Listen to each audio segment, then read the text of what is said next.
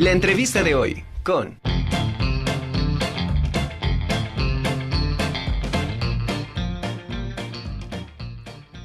Bueno, pues como ya lo dijimos, de acuerdo a la religión católica, este día coincide con el día de la Epifanía. Es una de las celebraciones litúrgicas más antiguas que significa revelación o aparición, en referencia a que el niño Jesús se muestra al mundo pagano representando Em, en los representado en los Reyes Magos. Hoy está aquí en la Conjura de los Necios mi queridísimo amigo Fabián Valdivia, el señor de los libros y bueno, el director del Instituto Municipal de Arte y Cultura. Y de alguna manera vamos a continuar con lo que, bueno, con él cerramos el programa de, de diciembre y hoy en esta conjura, bueno, pues vamos a dar continuidad de alguna manera a ese tema que hablábamos sobre el nacimiento de Jesús. Y bueno, como siempre, enorme gusto saludarte, querido. Gracias a mí, un gusto también estar contigo y como dices, una continuación de lo que nos quedamos, justamente el programa anterior terminamos hablando de cuadros donde están los Reyes Magos. Y hasta dijimos, eso ya es otra fecha y ya llegamos a esa fecha. Ya llegamos. Oye, hablar de los Reyes Magos es hablar de arte, de historia, de cultura, de tradición, de gastronomía, eh, de magia también, de ilusión, de muchísimas cosas. Se puede abordar este tema desde muchos puntos de vista. Sí, fíjate que lo que dices es muy interesante porque justamente nuestra celebración como decías, más allá del, ámbito católico cristiano, que es donde obviamente nace, eh, hoy tiene muchas vertientes, ¿no? La idea de partir la rosca, sacar el niño, que además hace la continuación para la Candelaria, ¿no? ¿Quién va a ser el padrino del niño, ¿no? Y del niño Jesús. Es decir, sí va vinculado a un calendario litúrgico, eh, a un calendario festivo, también la gastronomía es fundamental, como lo dices, y además, bueno, en México y en particular en Puebla, todas nuestras celebraciones están vinculadas con gastronomía. O sea, sacas el, niño Jesús y lo primero que dices a quién le tocan los tamales. O sea, no decimos quién va a ser el padrino o madrina del niño, sino a quién le tocan los tamales y que justamente hoy empieza la lista de a quién le sale para mandar a hacer los tamales, el champurrado y demás y seguirnos hasta el 2 de febrero, ¿no? El día de la, de la Candelaria. Eh, y, sí, es, los Reyes Magos tienen una historia muy particular, porque si bien los evangelios hablan y usan esta palabra eh, en griego en las traducciones de magoi, ¿no? que es mago y demás. El concepto es interesantísimo porque justamente eh, a partir de este pequeño texto que está en el, en el Evangelio eh, de San Mateo y a partir de la tradición de lo que implica dar un regalo. Además, estaban dando un regalo, o regalos, más bien en plural, pues a, a, a Dios, al Hijo de Dios, ¿no? Entonces, es muy simbólico que si bien no queda claro desde el principio que eran tres, con el paso del tiempo, con la, con el, la aceptación del cristianismo por parte del mundo romano, eh, queda con el número tres porque el tres era un número mágico justamente, ¿no? O sea, decir, puedes tener tres eh, bolitas, ¿no? Los cálculos, o sea, las bolitas como se decía en, en, latín, y hacen un triángulo, y el triángulo entre la triada, la trinidad, y hay una serie de lecturas así muy amplias simbólicas que hacen que quede estipulado el número A3. Y la palabra mago, ¿no? Magoi, como decía, eh, tiene que ver justamente con la idea de alguien que tiene cierta sabiduría y que tiene conocimientos para controlar esto que se llama la magia natural. De hecho, el concepto de magia natural nace entre ideas no diríamos científicas, pero sí de estos primeros observadores de la naturaleza que comprenden las leyes o comprenden el movimiento de los astros, comprenden ciertos elementos naturales y que su conocimiento, su uso y, establecer de alguna manera cómo funciona el mundo con ciertas leyes naturales, hoy diríamos, los convierte en magos. ¿No? Y, y no es ninguna casualidad que cuando ya queda establecido bien que van a ser tres, que vienen del oriente, como dice el texto, eh, pues sean guiados por una estrella que para saber los movimientos de estrellas, pues tienes que tener conocimiento astronómico. Entonces, así se va configurando. Y esta idea que vienen del Oriente también de alguna manera permitía ampliar el espacio de actuación de, de digamos, de lo que implicó el nacimiento de, de Jesús. Y, y, por esa razón, en sarcófagos romanos, ¿no? Del siglo IV, o sea, del año 300 algo, eh, ponen a los tres reyes iguales. Todavía para ese siglo no hay una diferenciación, ¿no? Eh, vienen del oriente, los tres llevan camellos, porque el camello se asocia como un animal que viene del oriente, o sea, no hay caballo ni elefante todavía.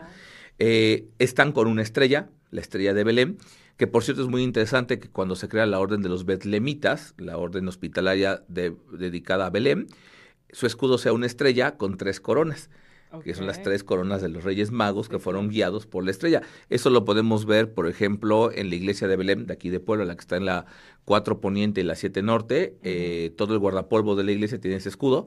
Eh, y además, en un detalle, eh, si van a la iglesia de Santo Domingo, ¿no? la iglesia es convento del lado derecho y una pintura de Santa Rosa de Lima, y hay un personaje con plumas en la cabeza, con un escudo, que tiene ese mismo escudo, así de la, estrella de Belén con las tres coronas de los Reyes Magos, que es una representación de Lima, Perú, porque Lima se fundó en la fiesta de Reyes Magos. Entonces ahí se van configurando símbolos, pero bueno, regresando a estas primeras representaciones, se les ponen camellos nada más y en algunos casos hay un sarcófago muy interesante que se encuentra en los museos del Vaticano. Llevan este gorro alargado que se llama gorro frigio, este gorro que también se relaciona después en el siglo XIX con la libertad.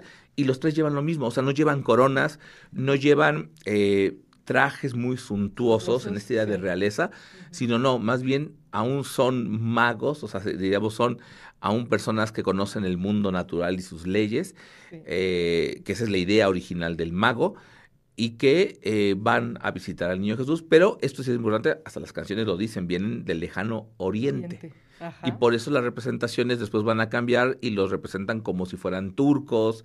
Entonces se va configurando hasta que al final hay un, hay un mosaico en, en Rávena, en Italia, maravilloso ya del siglo VI, o sea, el año 500 algo, donde ya están ahora sí presentándose con ropas suntuosas sin llegar exactamente a la diferenciación. O sea, la diferenciación que hoy vemos de, los tres Reyes Magos obedece a muchos siglos después, donde de manera simbólica nuevamente y a, manera de una metáfora del mundo, cada rey va a representar una de las partes del mundo. O sea, en un origen es nada más Oriente, ¿no? Es decir, eh, uno viene del área de Persia, otra viene, otro viene de la India, otro la parte de Asia Central. Eh, pero después los tres reyes magos van a representar las tres partes del mundo hasta ese momento conocidas, que serían África, Asia y Europa. Y entonces los animales van a reforzar el sentido, porque entonces quien viene de Asia lleva el camello, el rey que representaría Europa lleva el caballo y el que representa África, que es Baltasar, por cierto, va a llevar el, el elefante. Oye, aquí un paréntesis interesante cambia, va, se va modificando a través de la historia y eh, eh, estos, los, los atavíos de cada uno de los, de los, de los reyes. Y también estos, lo, lo, de, lo que mencionas de los animales. Pero lo que no cambia son las ofrendas que se le dan. El oro, el incienso y la mirra, eh, originalmente. Sí, exactamente. Porque también tendría que haber cambiado los de Europa, dar otro tipo de, de ofrenda, los de África otro y tal vez, no sé, o sea, hubiera podido cambiar. ¿Por qué crees que no se haya dado eso? Fíjate que es, importante porque a final de cuentas, eh, como ocurre con muchísimos eh, pasajes bíblicos o, fuentes eh, que se utilizan dentro de la tradición católica, siempre la frontera entre lo histórico, entre la, las leyendas populares, no lo digo de manera despectiva, lo digo porque a final de cuentas esa información es la que perdura de manera oral, o sea, más allá de lo escrito en los textos bíblicos, que realmente poca gente tenía acceso, lo que hace fuerte esas tradiciones, y estamos hablando de tradiciones muy antiguas, es justamente la transmisión oral. Y esa transmisión oral se da entre los creyentes, entre los feligreses, como queramos eh, decirles, pero eso es el valor que tiene. Por eso cada generación, y sin, sin exageración a decirlo, cada lugar, cada momento histórico le va dando ciertos perfiles, sin perder la esencia que implica que esos regalos ¿no? Eh, eh, tienen un valor, por ejemplo, el oro. Hoy diríamos, bueno, se lo están dando al niño Jesús porque es un metal eh, carísimo y demás. Bueno, sí, pero hay una raíz profunda que es que el oro no se oxida, no tiene oxidación, por lo tanto, representaría la eternidad de Dios y la luz del oro hay que recordarlo, pues esta idea del, del reflejo, de la luz, eh, que es el nacimiento de Dios, como lo platicamos en el programa anterior, por eso el niño se, se pinta y radia luz. El oro permite esta irradiación, entonces no es el metal como hoy lo consideramos. Todas las culturas de la humanidad usan el oro para representar a sus dioses por este tema de que no se oxida, de que representa lo eterno, lo trascendente. Eh, y también esa luz particular que da la deidad, ¿no? Y eso, por eso tenemos piezas como budas de oro, piezas de faraones en oro, hasta mesoamericanas, si quieres, en oro. O sea, el oro tiene un elemento simbólico más importante, ¿no? El incienso por todo ese tema del olor, la pureza, estas cosas. Entonces, al final, aunque haya adaptaciones, la fuerza que tienen esas tradiciones, y por eso ahorita comenzabas platicando hasta de la gastronomía, ¿no? O sea, de, sí, Reyes Magos recibimos los, los regalos porque es una ilusión maravillosa que es inolvidable, que yo siempre digo, eh, puede pasar muchas cosas, pero el sentimiento de recibir los regalos de los Reyes Magos es único y repetible, o sea, ese lo tienes toda la vida, como tienes toda la vida el partir la rosa con tu familia, con tus amigos, como que ese momento es muy especial y también, como decías muy bien, te marca el final del periodo de Navidad, ¿no? Entonces, quieras o no, también de alguna, de alguna manera socialmente, al menos en México y en Puebla, cierra un ciclo. ¿no? Como que ya, ahorita acabó y es como ahora sí vamos a empezar el, año. Ya acabó esta parte de, de fiesta, más allá del tema religioso, ¿no? Tienes la idea que ya acabaron las vacaciones, ya acabó la fiesta, etcétera, etcétera. Y creo que eso es lo bonito de este tema, de, de estas tradiciones, que si bien tienen un anclaje profundo, espiritual, religioso, simbólico, artístico, cada época, como decía, pues primero todos eran con camellos y luego con gorros y luego en, los, en el mosaico de Rávena ya los ponen muy suntuosos y va a llegar el medievo y los va a poner los animales del mundo, o sea, va, cambiando. De alguna manera esta idea de dar un regalo especial, un regalo que trasciende más allá de lo material, y, y por eso poner el ejemplo del oro, porque para eso os parecería que es un tema de riqueza, cuando tiene otras lecturas que a veces hemos olvidado o se han dispersado, pero creo que el valor justamente de la fiesta de los Reyes Magos es esa idea de, eh, una luz, que ya sabemos que es la luz del niño Jesús, ¿no? que nace, pero que los reyes te dicen, bueno, también hay regalos, ¿no? Y esos regalos, aunque hoy son juguetes, ropa, muchas cosas, acaban recordándonos que, esos regalos, lo más trascendente, y por eso quería hablar yo de esto, los recuerdos, eso es lo más fuerte. O sea, el regalo más fuerte es, es la trascendencia. O sea, el regalo más bonito que hoy van a recibir, o ya recibieron las niñas y los niños de Puebla. Sí, está padrísimo abrir juguetes. ¿Tú te acuerdas cuando abriste juguetes? yo me acuerdo, todos nos, nos encanta abrir los juguetes de los Reyes Magos. Que ni dormías. Claro, pero, pero fíjate que al final, los que ya pasamos por esa bonita experiencia, el recuerdo es que está tu papá, tu mamá, ¿no? O cada uno de ellos, como sea, pero estaban contigo desmañanados. entonces, tal vez ni siquiera te acuerdas cuál era el juguete, pero te acuerdas la sensación de despertarte y ver los juguetes y que estuvieran ahí tus padres, tus abuelos o tus tíos, o sea, que estuviera el núcleo familiar y al otro día este, jugar con los vecinos o ir a la escuela o lo que fuera. Eso acaba siendo lo trascendente. Sí, claro, los juguetes, a todos nos encantan los regalos físicos, ¿no? Eso no lo niego, ¿no? Pero esa parte de quién te lo dio, cómo te lo dio, cómo, cómo te despertaste con tus papás, con tu mamá, con la abuela, con el abuelo, eso es, digamos, el mensaje fuerte. Y ese mensaje, por eso es que no cambia ese sentido, porque el mensaje del regalo trascendente, inclusive que le puedes dar un regalo al propio, al propio Dios, ¿no? Es, digamos, la, la enseñanza bonita de, de la fiesta con todo lo que le hemos puesto como chocolate, café, roscas, ¿no? Niños, tamales y un largo etcétera, etcétera, que nos encanta vestir la fiesta, pero que al final de cuentas nos motiva eh, como, como, comunidad, como sociedad y que se transmite de generación en generación. Claro. Y en todos los países también eh, la forma de celebrar este día es, es, muy especial y es, y es muy distinta. Eh, hemos visto a, a, través del arte, como mencionas, todo lo, trascendente que han sido estos tres personajes que al principio, como dices, bueno, se hablaban de doce, se hablaban de, de, o sea, había muchas, muchas, ha habido muchas historias, muchas leyendas en torno a estos personajes. Yo quisiera que nos platicaras, en este sentido, en cuanto al arte, los Reyes Magos solamente aparecen en este pasaje eh, de, la, de, de, la historia de Jesús o vuelven a ser mencionados o aparecen en otras en otras escenas de esta Fíjate que no, solo aparecen justamente en el momento del nacimiento de Jesús. De hecho, eh, la pintura que platicábamos la ocasión pasada de la Capilla del Rosario, que es muy interesante la composición, por ejemplo, esta pintura se inserta en los cinco misterios gozosos. En realidad, los misterios que están pintados en la nave de la Capilla del Rosario obedecen a los misterios gozosos.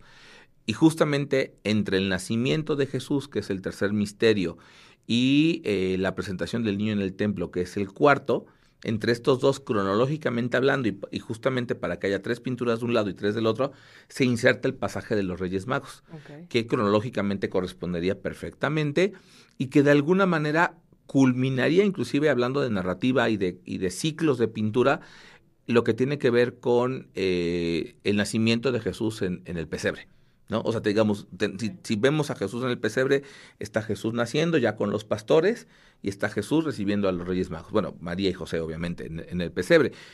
Pero son las escenas que, que, cierran el ciclo del pesebre, porque la siguiente, en términos cronológicos, sería la presentación, y ya es en el templo, ¿no? ya es, es, otra cosa. Y el quinto misterio, hablando de estos temas del rosario, eh, sería Jesús entre los doctores, ¿no? El niño perdido y hallado en el templo. Eh, entonces, es muy interesante porque tenemos estos dos puntos. Y en términos de arte, por ejemplo, en el, altar de los reyes de la Catedral de Puebla, justamente tienes una pintura de la adoración de los pastores, donde se encuentra pintado entre los pastores Juan de Palafox, que de hecho escribió en Puebla un texto que es el pastor de Nochebuena. Él está como pastor eh, teniendo la posibilidad, que bueno, eso lo logra el pintor que hace estas maravillosas obras, pintarlo como pastor. Y la otra pintura es la visita de los Reyes Magos que es espectacular, es esas pinturas de la catedral que muchas veces no son vistas con cuidado. y digamos, si tú, tú, ves de frente el altar de los reyes del lado izquierdo, en la parte de abajo estaría la adoración de los pastores y el lado derecho estaría la visita de los reyes magos. Y es exactamente lo mismo, o sea, son los dos puntos. No hay nada intermedio, no hay nada posterior en el tema de, del portal de Belén, digamos, como, como sitio donde ocurre la visita de los pastores y los reyes magos.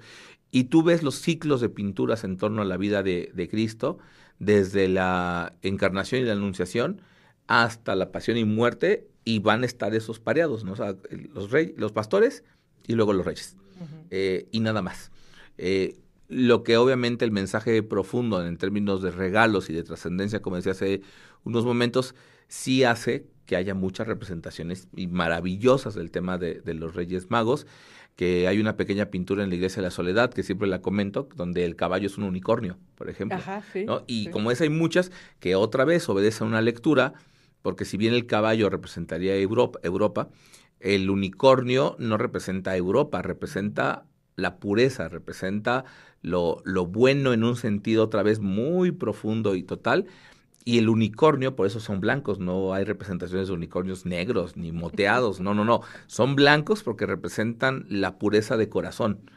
Inclusive por eso las leyendas medievales dicen que la única manera de cazar un unicornio era que en el, en el bosque de donde se, se presumiera que había un unicornio tenía que haber una mujer pura de corazón, etcétera, que se sentaba, entonces el unicornio la ubicaba, se sentaba, se acostaba en su regazo y bueno, ya los cazadores de manera muy este gandalla, diríamos hoy, pues ya mataban al unicornio, ¿no? Este, pero bueno, eso, eso te dicen los textos medievales, y bueno, esa lectura se da. Ahora, el tema de los animales de los Reyes Magos tampoco es un tema aislado.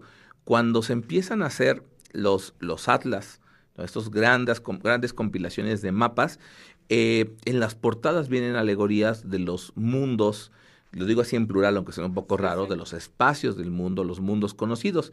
Entonces, obviamente, eh, eh, Europa, Asia y África, que habían sido explorados y conocidos, aparecían representados. Entonces, las alegorías de cada uno de los continentes siempre van asociados con animales.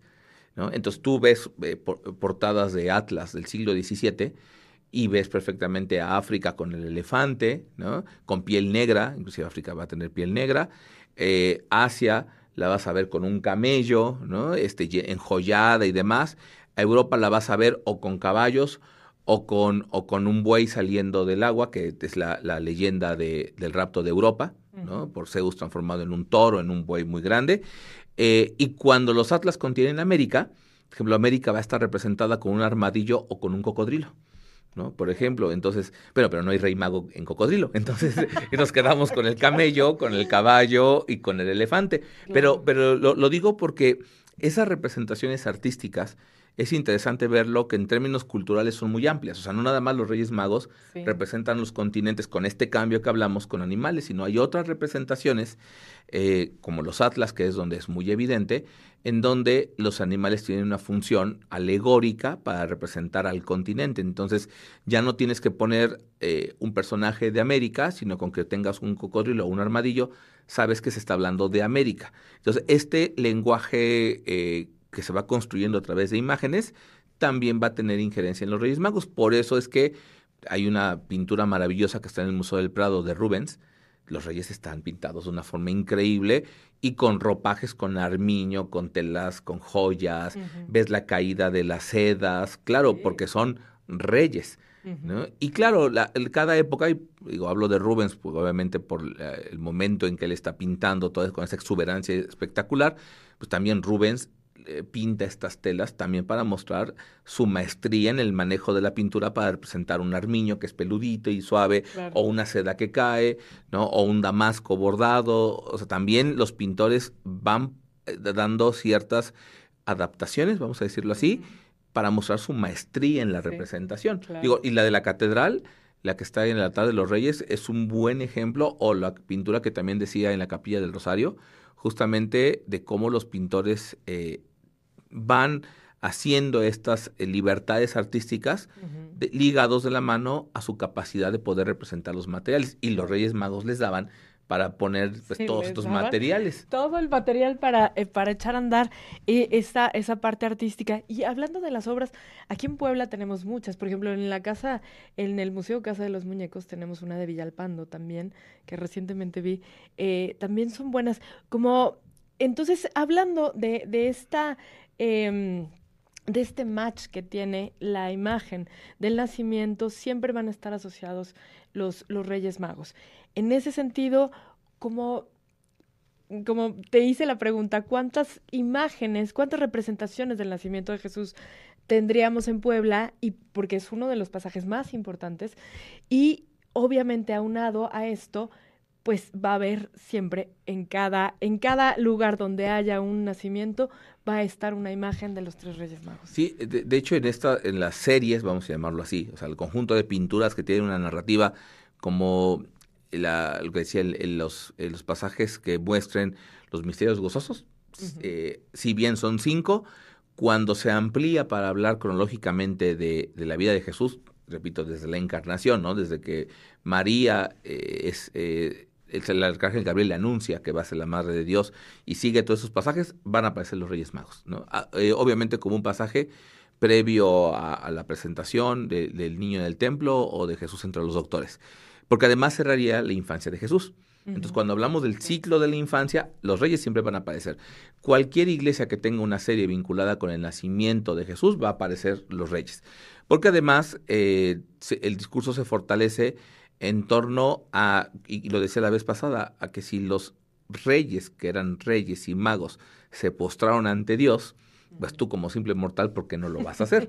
¿No? Entonces también ahí hay una enseñanza en particular, ¿no? Y digo, por eso en la capilla del Rosario tú quedas en la diagonal debajo de los reyes y la pintura te permite en ese espacio que se crea como observador ser parte de la adoración de los reyes. Claro, eh, eh, en un término de, en términos de la jerarquía, pues por debajo, ¿no? Que eso también es muy importante. Cuando vemos pinturas en museos que han sido descontextualizadas de su espacio, a veces las proporciones no las entendemos, porque hay que saber, y remito nuevamente a la de la Capilla del Rosario, que funciona muy bien, la que está entrando a la izquierda, pues es una pintura que está muy alta, que tú le estás viendo siempre volteando hacia arriba y esa es la intención, ¿no? O sea, estás volteando a ver a Dios, o sea, no lo estás viendo hacia abajo ni a tu nivel tienes que estar por debajo. Entonces la pintura refuerza también esa, esa jerarquía entre lo divino y lo terrenal, los reyes como intercesores, digámoslo así, eh, pero de alguna manera es cuando la obra cobra una función.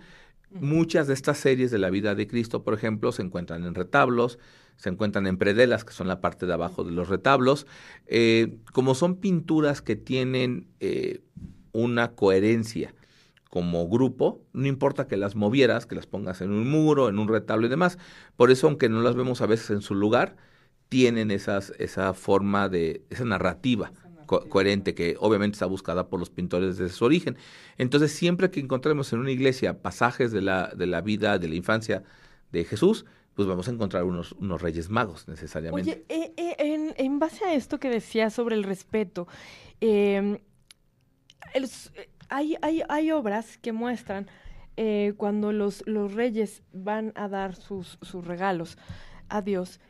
Antes no se podían tocar esos regalos con las manos directamente. Entonces vienen unos paños, ¿no? A través de los paños entregan esos.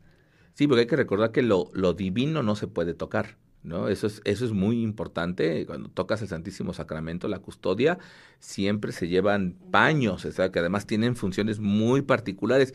Y efectivamente, como dices, cuando se ve, por ejemplo, que, que entregan el incienso, ¿no? Así en su, en su contenedor, este, a veces los reyes sí lo están tocando tal cual, pero a veces sí llevan también paños, justo para reforzar la idea de que todos aquellos elementos de carácter divino hay de dos, o no los puedes ver de frente, por eso el Santísimo Sacramento tiene que estar en un cortinaje, o no los puedes tocar, porque justamente su dimensión simbólica también va ligada al uso, al contacto y demás. Y, creo que por eso hay que tener, y, y acabas de tocar un punto interesante, tenle cuidado en cómo vemos esas pinturas, porque dices, ay, eh, podemos ver decenas de pinturas de los Reyes Magos, sí, pero cada pintor hizo alguna aportación, cada quien cuidó esos detalles, como ahorita decíamos, los ropajes de en Rubens o en Villalpando, que son espectaculares, porque también permiten mostrar su maestría como pintores. O sea, a veces pensamos que si un pintor pinta a los Reyes Magos va a pintar lo mismo y no tiene mucho chiste y es el mismo pasaje.